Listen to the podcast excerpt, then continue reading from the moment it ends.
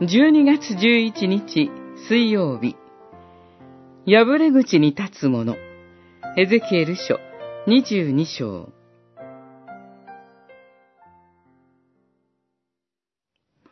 この地を滅ぼすことがないように、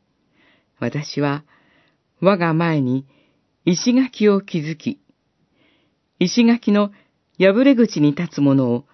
彼らの中から探し求めたが、見出すことができなかった。二十二章三十節神の民は、金かすのようになってしまったと、神は嘆いておられます。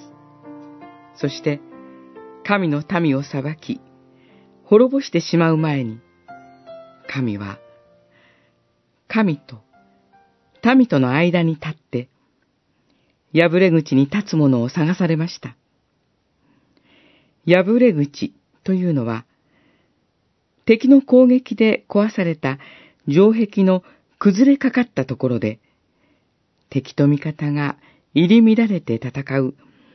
戦いの最も激しいところです。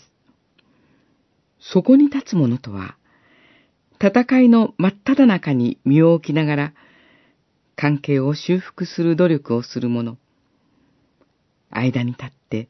取りなすものです。神は、そのような破れ口に立つ者を探されました。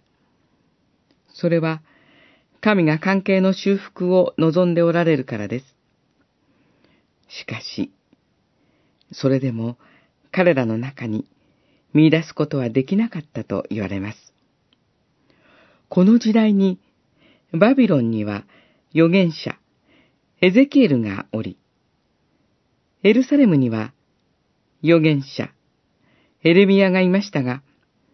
それでも破れ口に立つものを見出せなかったと言われます。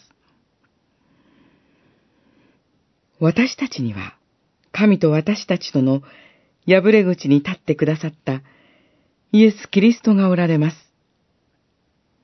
主イエス・キリストが十字架の死と贖いによって、